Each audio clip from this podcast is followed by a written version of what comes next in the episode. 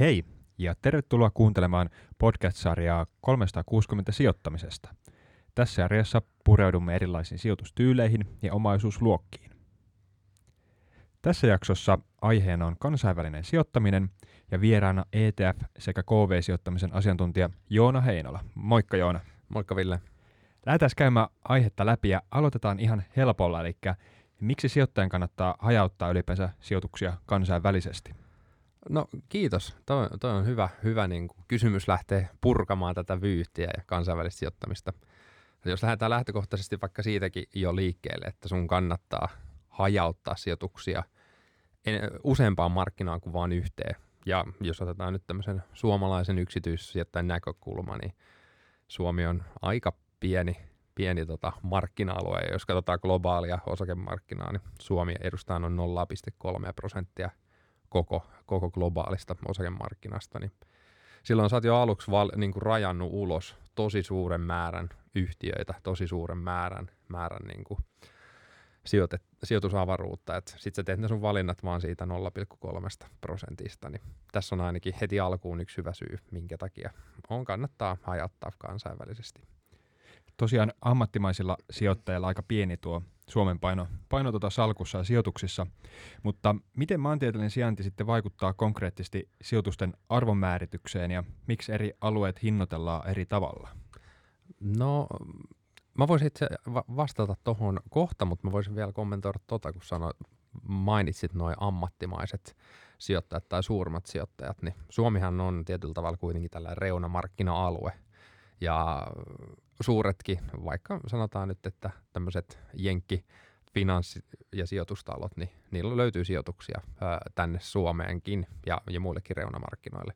Mutta aina sitten, kun taloudessa nähdään joku shokki, joku semmoinen tilanne, että halutaan korjata vaikka riskiä pikkasen alaspäin. Ja sitten kun he säätää sitä portfoliotaan ihan pikkasen, niin se voi täällä näkyä todella isosti. Ja yleensä näiltä reunamarkkinoilta just vedetään ensimmäisenä niitä varoja, varoja ulos, jos, jos vähänkin käy rytisemään tai on sellainen olo. Ja sitten se tota, näkyy aika rajusti täällä kotipörssissä, niin kuin tänä vuonna on nyt näkynyt aika paljon tota, laskua ja, ja suhteessa paljon enemmän kuin mitä muualla. Toki nyt, nyt tämä lähti ehkä vähän jo tästä liukumaan muualle, mutta toki tähän liittyy tosi paljon kanssa toimialat. Mm. Ja siinä on itse asiassa myös yksi syy hajauttaa kansainvälisesti, kun, kun nähdään meillä on aika semmoinen keskittynyt ää, tarjonta noissa toimialoissa, että siellä on paljon, paljon, paljon puutteita. Mutta palataanko vielä siihen sun kysymykseen, mitä sä kysyit? Niin? Palataan. Tuo oli hyvä, hyvä lisäys kuitenkin, että kyllähän niin tällä reunamarkkinoilla niin usein ne kurssiliikkeet onkin sitten voimakkaampia kuin ehkä näissä niin kuin isommissa indekseissä, kuten vaikka Yhdysvalloista SP500 tai ja muuten, että monesti tota, varmaan raha, onko niissä jopa vähän tämmöistä turvasatama kysyntääkin. Tietenkin niin yhtiöt nyt on siellä laadukkaita ja muuta, mutta niin kuin, mm. että myös jos miettii tälleen niin koko mittakaavassa. No voi, voi olla just näin ja, ja kans myös se, että jos ajatellaan että onhan meillä myös olemassa ää, yhtiöitä, jotka toimii tosi kansainvälisesti. Otetaan nyt esimerkkinä vaikka kone, niin koneellehan Kiina on ylivoimaisesti suurin markkina. Mutta tota, on sitten toisaalta sellaisia yrityksiä, joilla se koko liiketoiminta pyörii täysin Suomessa tai, tai Suomi ja Pohjoismaat. Eli, eli sit tässä kohtaa pitäisi ehkä myös tietää, että mistä se yhtiön liikevaihto tulee, että missä se, missä se oikeasti muodostuu, että onko se niin kuin – globaalisti kaikilla eri mantereilla vai onko sitten keskittyneempää, niin, niin tota, se, se kyllä varmasti auttaa siihen, että mm, on, on perillä sen yhtiön riskeistä. Joo, ja palataan vielä vaikka tuohon tosiaan, että riskitkin nyt tuli mainittua, mutta tosiaan tuo maantieteellinen sijainti vaikuttaa yritysten ja, ja sijoitusten niin arvon määritykseen ja miksi alueet hinnoitellaan eri tavalla. Että varmaan jonkunlainen niin riskipreemio saattaa olla reuna markkinoiden yhtiöillä. On, on, ja se on just näin. Ja, ja tota, esimerkiksi se, että äh, Jen, Jenkeissä niin on, se on vaan tosi vakiintunut markkina. Siellä on totutusti tehty tosi hyvää tulosta ja muuta, ja sinne sallitaan silloin niin kuin korkeammat arvostustasot. Ja ylipäätänsä Euroopassa, niin se on – jonkun verran matalammalla se arvostustaso, mitä sallitaan. Ja, ja tota, se, se kyllä li, liittyy just noihin edellä mainittuihin asioihin. Joo, ja mistä niin nämä konkreettiset erot sitten näiden ta- talousalueiden välillä muodostuu? Et mitkä vaikuttaa siihen, siihen tota, että sitten talousalue on vaikka niin vahvempia, annetaan niin korkeampaa arvostusta? No jos mennään ihan niin kuin juurilla asti, niin ää, syytähän on tosi monenlaisia. Että lähdetään vaikka siitä, että eri valtiot, niin on tietenkin eri paikoissa maapalloa, siellä on erilaisia luonnonrikkauksia.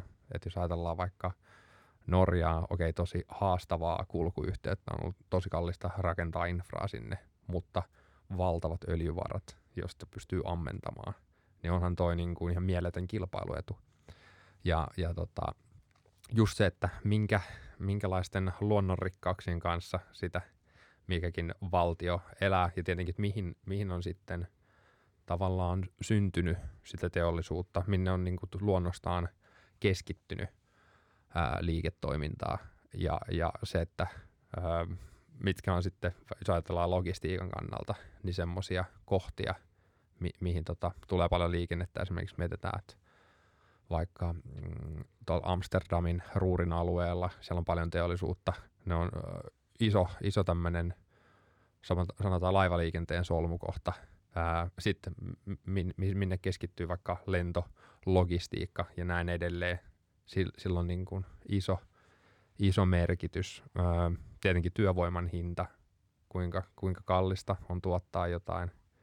Ää, jonkun aikaa sitten – nähtiin paljon sitä, että vietiin, vietiin Aasiaa, keskitettiin tota, tuotantolaitoksia ja halvemman työvoiman perässä. Nythän on nähty taas, taas tota, koronan jälkeen sitä, että on, on vedetty, halutaan saada se tuotanto lähemmäs, lähemmäs itseä, että et, toikin, toikin vaikuttaa. Ja tietenkin tämä, että kuinka vakaa tilanne, siellä löytyykö poliittista riskiä. Tällä hetkellä on tosi, tosi surullista.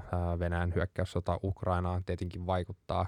Se Yhdysvallat ja Kiina, tämä suurvaltataistelu on ollut jo, mä en tiedä, 18-19 lähtien. On tietenkin juuret varmaan menee vielä syvemmälle, mutta tota, sillä, se on ollut aika, aika pinnalla. Ää, lähi Tavallaan, että kuinka niin kuin, vakaita alueita on, on, on niin tota, se vaikuttaa.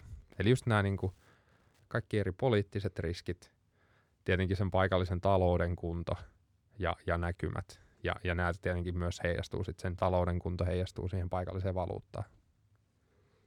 Just, just näin. Ja tota, varmaan tuossakin, mitä mainitsit jo, erilaisia osa-alueita, niin varmaan niin vaikuttaa myöskin siihen, että minkälaisia yhtiöitä eri niin maista tulee, että varmaan niin ne kruununjalokivet ja tietynlaiset niin yhtiöpainotukset niin on erilaisia eri, erilaisten maiden kohdalla ja pörssien. Just noin, eli, eli tässä on se, mitä itse asiassa vähän se, se sivuttiin tuota toimialapainotusta, ja, ja myös se, että itse asiassa jos puhutaan, ää, peilataan taas tähän kotipörssiin, niin Helsinkiin ei meillä ole vaikka ää, näitä öljyyhtiöitä tai on, tai on neste, tai että meillä ei ole syntynyt semmoista vahvaa vaikka lääketeollisuutta. Okei, Orion löytyy, mutta se on tosi, tosi suppeeta. Tai että meillä ei ole tällä hetkellä teknologiajättejä.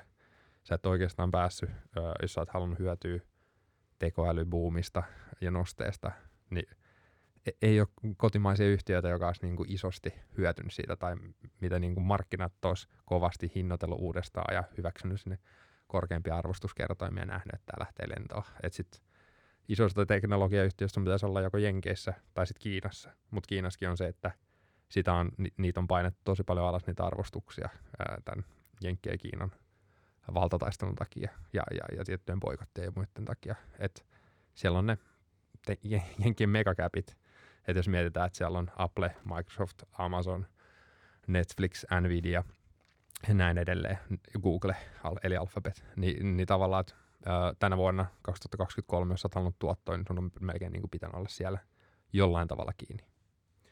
Kyllä, ja varmasti niin kuin, jos tuota, peilaa sitten tätä globaalia niin kuin, osakekurssien kehitystä ja varsinkin sitten Jenkkilä on ollut siinä vahvana veturina, että siellä nämä isoimmat teknologiayhtiöt, niin minkä takia niitä erityisesti niin Yhdysvalloihin tällä keskittynyt ja minkä takia niillä on mennyt niin vahvasti, vaikka yleisesti ottaen ehkä yhtiöllä ei ole to, tota, niin kuin, kurssikehitys ollut niin voimakkaan hyvää?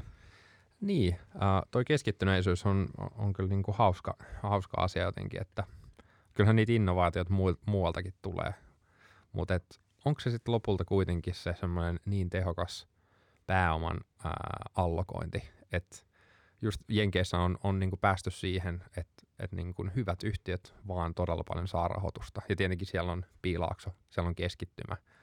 Ää, niillä on paljon etuja, mitä ne saa imettyä ää, työvoimaa, työvoimaa puoleensa. Ja, ja tota, kyllä, kyllä siinä on äh, tietyt tämmöiset taustat, jotka on, jotka on tukenut sitä kehitystä ja, ja Jenkeistä on vaan ajan kautta syntynyt se talousveturi, se imu, imu kestää ja, ja se, se markkina on tosi vahva. Niin tota, siinä on, siinä on niin kuin monta, monta hyvää syytä. No teknologiayhtiöiden kehitys on ollut tosiaan se varmastikin niin, niin se kirkkain tähti tässä menneinä vuosina ja Kyllä. niiden paino indeksissä on noussut aika suureksikin. Ää, eikö se, jos niin ei ole tavallaan painorajoitettu indeksi, niin se on ilmeisesti nyt musta ulkoa, mutta mitä se taitaa niin SP500 osalta olla? Mitä esimerkiksi nämä seitsemän niin. suurinta yhtiötä? Ää, onko se 30, 35 prosenttia? Mullakaan ei ollut tosi sitä päivitetty, mutta se on tosi massiivinen mm. se niiden yhtiöiden painoarvo, mikä, mikä se siellä, siellä on. Että tota, ää, se jo aika paljon sitten niin määrittää myöskin sen ää, indeksin kehitystä, että jos siinä muutamasta yhtiöstä tulee näin iso paino, niin siinä myöskään se hajautus ei välttämättä toteudu enää niin, niin tota laadukkaasti. Se, se on ihan totta kyllä, että se mm, on, on selkeästi keskittyneempää. Itse, mutta se on, se on myös mielenkiintoinen, että koska kyllähän kun S&P 500-indeksiä teki, painotetaan, kuinka siihen, no miten meneekään ne markkina-arvot ja se, että miten sieltä nousee ja poistuu yhtiöitä ja minkälainen se kärki on. Ja oli, oli tota, näin tämmöisen tutkimuksen, missä oli mielestäni viideltä eri vuosikymmeneltä mm, se kärkikymmenikkö. Niin kyllä se on kymmenen vuoden välein, siellä on ollut melkein aina oikeastaan eri yhtiöt. Et Microsoft on yksi niistä, joka on niinku selvinnyt siellä, mutta tota, iso, isosti niin ne on, ne on kyllä vaihtunut. Että tavallaan, että onko nämä tässä nykyisessä kärkikymmenikössä niitä, jotka niinku pystyy säilyttämään sen asemansa siellä yli kymmenen vuoden ajan. Niin se on kyllä semmoinen, se on, se on isompi kuin tuhannen dollarin kysymys. Se on mielenkiintoinen kysymys todellakin, mutta jos katsotaan sitten vähän, ää, nyt on paljon teknologiajäteistä puhuttu, niin mitä aloja tällä hetkellä sä näet, että globaalisti olisi sitten muita mielenkiintoisia tästä eteenpäin? No ihan itse asiassa peilaten vaikka tähän viimeaikaiseen ää, uutisvirtaa, mitä, mitä yhtiöstä on tullut, niin kyllä mun, mun pitää sanoa, että okei, just te, ää, teknologia ja, ja, ja tekoäly on tietenkin ollut se tämän vuoden iso juttu. Mutta toinen iso juttu on ollut kyllä itse asiassa lääkeyhtiöt ja, ja uudet kehitetyt lääkkeet. Että ainakin niin, kuin niin Euroopassa kuin Yhdysvalloissakin, niin molemmissa on kaksi, kaksi suurta yhtiötä, jotka on tuon uuden tämmöisen niin kuin – liikalihavuuteen auttavan ää, lääkkeen. Ja, ja se on kyllä singan, singottanut ne, ne tota, ää, kurssit ihan kohti kattoa, että toisesta tuli Euroopan arvokkain yhtiö ja toinen pomppasi kymmenen maailman suurimman yhtiön joukkoa. Että jätän, jätän sut niinku arvottelemaan, että mitä nämä yhtiöt on. Kyllä taidan, ta, taidan tietää, mutta miten sitten toinen varmaan tämmöinen megatrendikin, niin varmaan myös toimialoihin vaikuttaa ehkä jopa niin yli toimialojen niin rajauksen, mutta niin tämmöinen vihreä siirtymä ja vastuullisuus, niin varmaan on, sekin on, on, on, on tärkeä. No, ne olisi ollut sitten seuraavat maininnat, jos olisit kysynyt lisää vaan. Niin, Mutta mut joo, joo, nämä on ollut jo ennen, ennen näitä. Tämä, tämä oli tämmöisen ehkä lähiajan nostona, mutta kyllä il, ilman muuta se, että päässään – päässään siihen Pariisin sopimukseen. Ää, en tiedä toteutuuko se, että pystytään jarruttaa ilmaston lämpiminen puolitoista, puolitoista prosenttia, mutta että saataisiin sen ainakin alle kahteen prosenttia. Ja, ja, ja tota, kyllä energia, energiatehokkuus, energian ää, tai uusiutuvan energian saaminen ja sen infran rakentaminen, niin ne on isoja asioita. Jos mennään sitten hiukan käytännönkin puolelle ja nykyään tuo KV-sijoittaminen on entistä helpompaa, että löytyy kaupankäyntialustoja, mistä pääsee helposti Kyllä. yhtiöihin osallistua. Voi valita ETFiä tai ihan suoria osakkeita. Ja sitten myös muun muassa niin kuin meillä on tuo suomeksi tämä KV-osakkeiden analyysi, mitä pystyy Se on kyllä huippujuttu, huippujuttu. Kyllä, sieltä saa tukea sijoittamiseen. Mutta miten sitten niin kuin käytännön tasolla, niin miten kannattaa lähteä valikoimaan osakkeita ulkomailta? Varmasti samanlaista prosessia kuin kotimaisissakin osakkeissa, mutta miten sä esimerkiksi lähestyt näitä yhtiöitä? No joo, mun, kyllä il, ilman muuta niin kuin, että sama, samanlaista prosessia ja tietenkin se, että ää, riippuen, että millä toimialalla saat, niin eri yhtiöistä seurataan eri asioita, kiinnitetään ää, eri tunnuslukuihin huomiota, mutta mun mun on kyllä tunnustettava, että itse kyllä mä aika pitkälti kanssa nojaan siihen, että ää, en ole, en ole itse analyytikko ja, ja sitten analyytikot käyttää kaiken aikansa siihen, että ne seuraa sitä kyseistä yhtiötä ja, ja, ja niiden verrokkeja ja mitkä, mitkä tota asiat sitten niihin vaikuttaa, niin tykkään kyllä paljon lukea analyysejä ja just noita esimerkiksi KV-analyysejä, jossa tota, on mainittu, mainittu se, että millä arvonmääritysmallilla on, on niin kuin, ää, saatu se tietty suositus tai se tietty tavoitehinta ja tunnistettu ne, ne ajurit ja, ja uhkat, mitä siihen li, niin kuin linkittyy. Niin kyllä mä paljon ratsastan sillä, että luen, luen ne tota, analyysit ja, ja sitten voin lukea niin kuin toisenkin analyytikon näkemyksen samasta yhtiöstä ja, ja, ja sitten katson, että allekirjoitanko mä näitä asioita vai en. Joo, ja varmasti sieltä hyvin pystyy käymään just läpi sitä, että mihin, mihin tämä kyseinen asiantuntija niin painottaa sitä näkemystä, ja sittenhän siinä voi sitä omaa harkintaa käyttää, tai vaikka lähteä jopa niin erilaisia arvojakin siellä käyttämään, että jos oma näkemys eroaa, mutta se on sitä tärkeää, hyvää runkoa sille päätöksenteolle ja analyysille. Kyllä, ja jos, jos mietitään sitä, että vaikka tykkään sieltä paljon kasvuyhtiöihin, niin että nähdään sitä pidemmän aikavälin keskimääräistä kasvua ja, mutta tietenkin, no monesti kyllä törmää sijoituskeskustelussa tähän näin ja, ja itsekin siihen, että ei, niinku, ei varmaan semmoista tunnuslukua ole olemassa, että sä yhdellä pärjäisit. Et, et, pitää ottaa niinku monta eri asiaa huomioon ja, ja, ja huomata se, että on tietyn näköisiä ansojakin voi liittyä, että jos sä vaikka jollain pelkällä P-luvulla lähdet katsomaan ja sorttaamaan yhtiötä, että mikä, mikä näistä nyt on niin kuin edullisin, niin, niin tota, ää, siinä voi joutuukin ojasta allikkoon. Kyllä. Ja nyt oikeastaan päästy niin tähän, että yhtiöitä löytynyt ehkä niin kiinnostavia, mitä, mihin kannattaisi lähteä sijoittamaan, niin ää, mitenkäs sitten, että kuinka laajasti kannattaa hajauttaa salkkua globaalisti ja ylipäänsä? No, jos mietitään ää, globaalisti, jos mietitään semmoista isoa jakoa, niin se on niin kuin kehittyneet ja kehittyvät markkinat, mutta tota, mit, to, toi on niinku ehkä semmoinen haastava, haastava kysymys, että kuinka isosti sitä haluat. Jos mietitään, että koko maailman osakemarkkinoista, niin jenkit on lähelle niin kuin puolet osakemarkkinasta, niin se, että tota, kyllä mä näkisin, että kaikilla pitäisi olla suoraan tai välillisesti joku sijoitus jenkkeihin. Et, et, et, tota, no, ja, ja, ja kans se, että et sulla ei ainakaan pelkästään ole siitä Suomi-sijoituksia. Et lainat sitä Pohjoismaihin ja laina, ota, ota Eurooppa siihen mukaan ja sieltä on myös jenkkeihin niin kyllä sitten on jo aletaan olla jo aika hyvässä vaiheessa. Sitten jos haluaa jotain eksotiikkaa ottaa, niin ne on sitten ehkä helpompi ottaa, ottaa niin kuin valmiiksi hajautetulla ratkaisulla jonkun ETFn tai rahaston kautta. Ky- kyllä, ja, ja justi näillä pystyy ETFillä rahastoilla myös tietenkin näitä niin kuin, ää, maan osiakin hajauttaa, että lähtee siltä. ottaa ja, valmiiksi indeksiä mm. sieltä. Ja tokihan sieltä, sieltähän löytyy aika, aika tota, kattava valikoima myös niin kuin, esimerkiksi just toimialoja tai omaisuusluokkiakin, että varmasti niin kuin, jos miettii vaikka ETFiä, niin mm. niin löytyy, löytyy erittäin laajasti, että ei varmastikaan siitä ole kiinni. Ei, ei. Että sehän on oikeastaan, niin kuin, että tarjonta on paljon ja sä löydät sen, sen niin kuin tietyn, vaikka jos puhutaan ETFistä, niin sen ää, tuotteen, millä sä saat sen, just sen halutun riskin, saat sen halutun kohdeetuuden. Et ETF toimii vain välineenä, että se mikä itsestä, itseisarvo. Kyllä, ja erilaisia, justiin sanoit, noita listauksia ja ETF-hakutyökaluakin löytyy sitten muun muassa niin verkkopankista, että niitä varmaan kannattaa hyödyntää. Ilman muuta, ilman muuta. Ja just se, että tota, se vertailupuoli on sitten se, että kun löydät monta samantyyppistä ää, tuotetta, niin, niin just käy läpi sitä kuluja ja kuinka suuri ää, tuote on kyseessä, että on paljon siinä on niin sanotusti likviditeetti, että kuinka helposti se on rahaksi vaihettavissa ja ja tota, sitä kautta pääsee aika, aika pitkälle. Ää, nyt tässä ollaan tosiaan puhuttu jo niin yksittäistä osakkeista ja löytyy ETF ja rahastoja, millä pystyy hajauttaa salkkua hyvinkin globaalisti joka puolella maailmaa.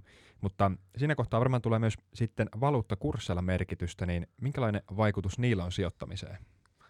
No kyllähän niillä tietenkin on, eli, eli vaikka nyt jos puhuttiin jo noista ETFistä, niin jos sä sijoitat sanotaan vaikka siihen semmoiseen ETF, jossa on S&P 500 indeksi kohdeetuutena, niin kyllä sulla on siinä se tota, valuuttariski mukana, ellei sä erikseen ostanut semmoista hedgeattua ve, niin kuin versiota, joka tietenkin nämä tämmöiset, jos on niin kuin valuuttariski suojattuna, niin se on pikkasen kalliimpi, koska sun pitää erikseen maksaa, maksaa siitä valuuttariskin suojaamisesta.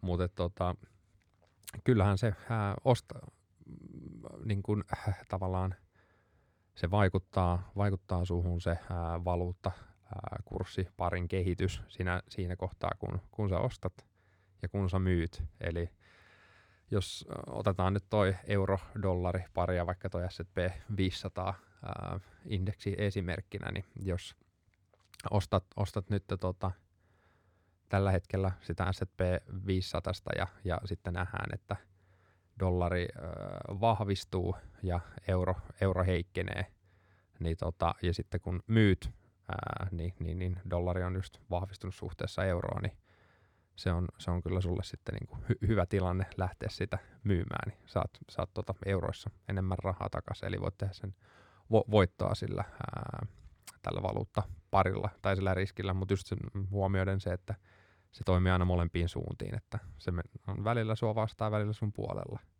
Ja, ja mi, mistä sitten nämä ää, valuuttakurssien vaihtelut ää, niin kuin johtuu, niin okei, siellä on taustalla tietenkin aika paljonkin dataa, joka siihen vaikuttaa, mutta just se, ta, sen kyseisen eli dollarin kohdalla, niin jenkkitalouden tilanne, talouden näkymät, tietenkin se vaikuttaa myös se tota, korkopolitiikka ää, siihen, että kuinka vahva tai heikko kyseinen valuutta on, on suhteessa muihin valuuttoihin.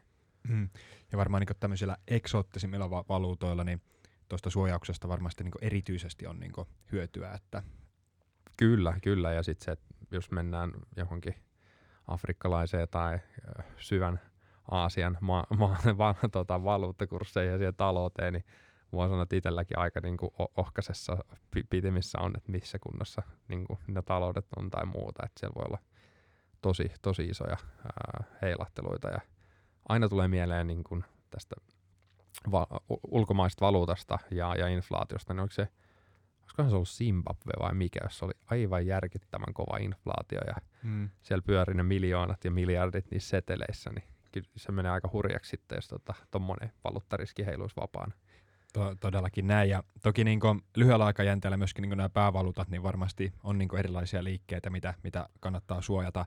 Pitkässä juoksussa varmaan, niin kuin sanoit tuossa aiemminkin, että lähestyy niin nollasummapeliä, että sitten toki niin kuin, ää, vaikutukset vähenee ja varmasti myös sekin, että tota, tavallaan, että miten vaikuttaa sijoituksen arvoon se ku, valuutta, mm. kurssivaihtelu, mutta sitten myös esimerkiksi se, että varmasti niin heikentyvä valuuttahan sitten taas parantaa kyseisen maan niin kuin, taas niin on, vientiä. On, on, on vientiä, vientiä mm. helpottaa, että on ihan, ihan, ihan totta. Ja sitten jos mietitään, että kun Suomikin on eurossa, niin KV-sijoittajalle, kun lähdet sijoittamaan, niin Euroopassa on kyllä tosi paljon maita, jossa on sitten ollaan sammussa valuutassa, niin, niin on, on, on myös paljon semmoisia sijoituskohteita Suomen rajojen ulkopuolella, mihin se sitten ei vaikuta se valuutta riski, mutta tota, toki ihan naapurista löytyy myös eri, eri valuutassa oleva kruunu.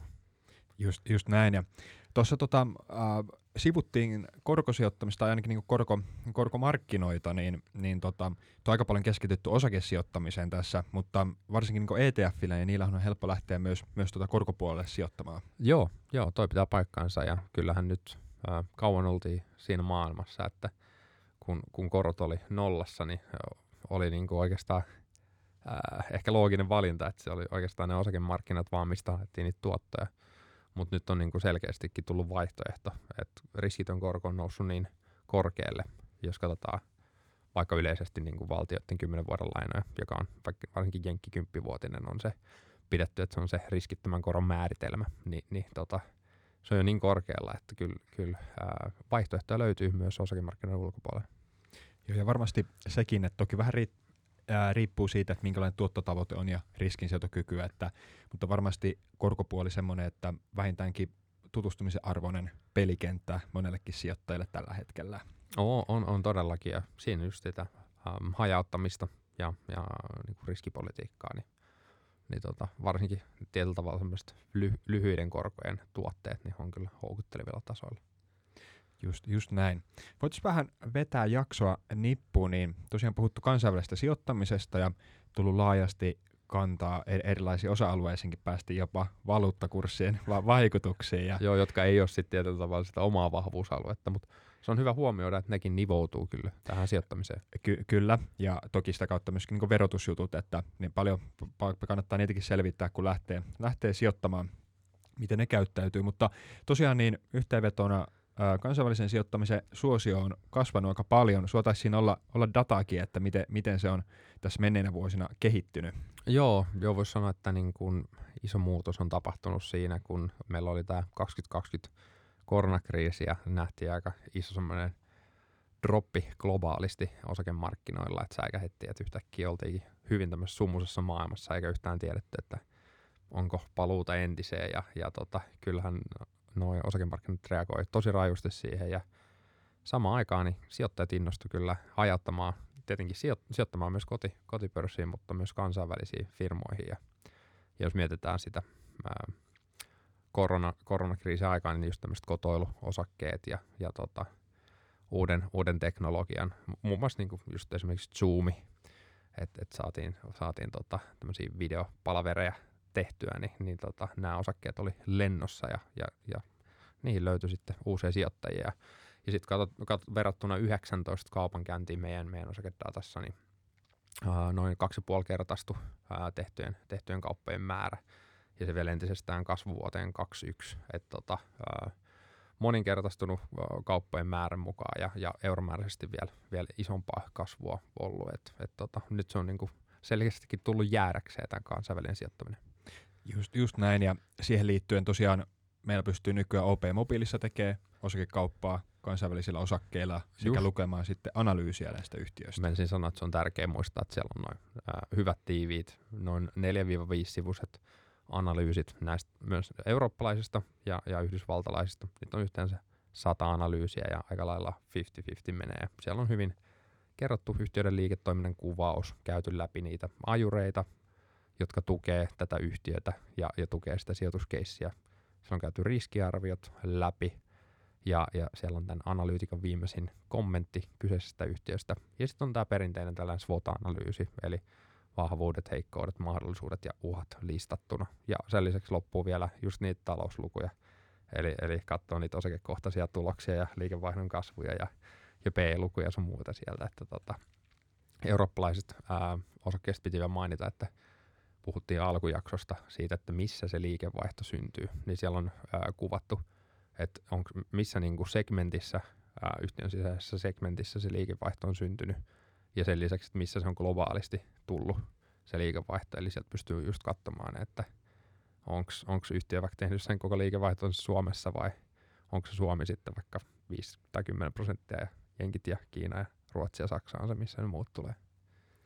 Kuulostaa kyllä todella, todella kattavalta, niitä itsekin lukenut läpi ja sieltä poiminut si- sijoitusvinkkejä sitten tai, tai tota dataa vähintäänkin, mihin sitten perustan omaa päätöksentekoa todella, todella hyviä. Tota, joo, hyvin käsitelty kansainvälistä sijoittamista laajalla perspektiivillä ja, ja tota, tosiaankin niin kannattaa lähteä vähän merta edemmäs kalaa, tutustua erilaisiin toimialoihin ja pörsseihin, että löytyisi sieltä mielenkiintoisia yhtiöitä ja vaikka jos tota megatrendiä, että kotoistuminen tota, lisää suosiota, niin voi sitten löytää jostain muusta maasta kuin ehkä tältä meiltä, meiltä kotimaasta niin jonkun yhtiö, mikä hyötyy siitä, niin vähän laajentaa sitä omaa näkökenttää ja sijoitusuniversumia sitten tätä kautta. Kyllä, ja itse asiassa niin kuin tiedän, että olet ehkä jo vetämässä tämmöistä loppuyhteenvetoa tähän näin, mutta on ihan loistava tapa kanssa löytää niitä sijoituskohteita. Että jos sulla on joku megatrendi, niin siinä on esimerkiksi paljon hyviä ETFiä, ja sehän rakentuu joukosta osakkeita yleisesti, niin sieltä sä löydät jonkun mielenkiintoisen firman, kun sä näet, että tässä on tämä megatrendi, johon sä uskot ja haluat sijoittaa. On hyvä tietenkin ottaa tämmöinen hajautettu versio, mutta jos sä haluat ottaa yksittäistä maustetta, niin sieltä sit sä voit löytää jonkun firman ja lähteä tutkimaan sitä tarkemmin. Ja sitä kautta sä voit löytääkin jonkun helmen. Kyllä, just, just noin. Tuo oli hyvä kiteytys. Joo. Hei Joona, kiitos oikein hyvästä haastattelusta. Oli kiva jutella tästä aiheesta sun kanssa. Kiitti kuin myös. Ja kiitos myös sinulle kuuntelija jakson kuuntelusta.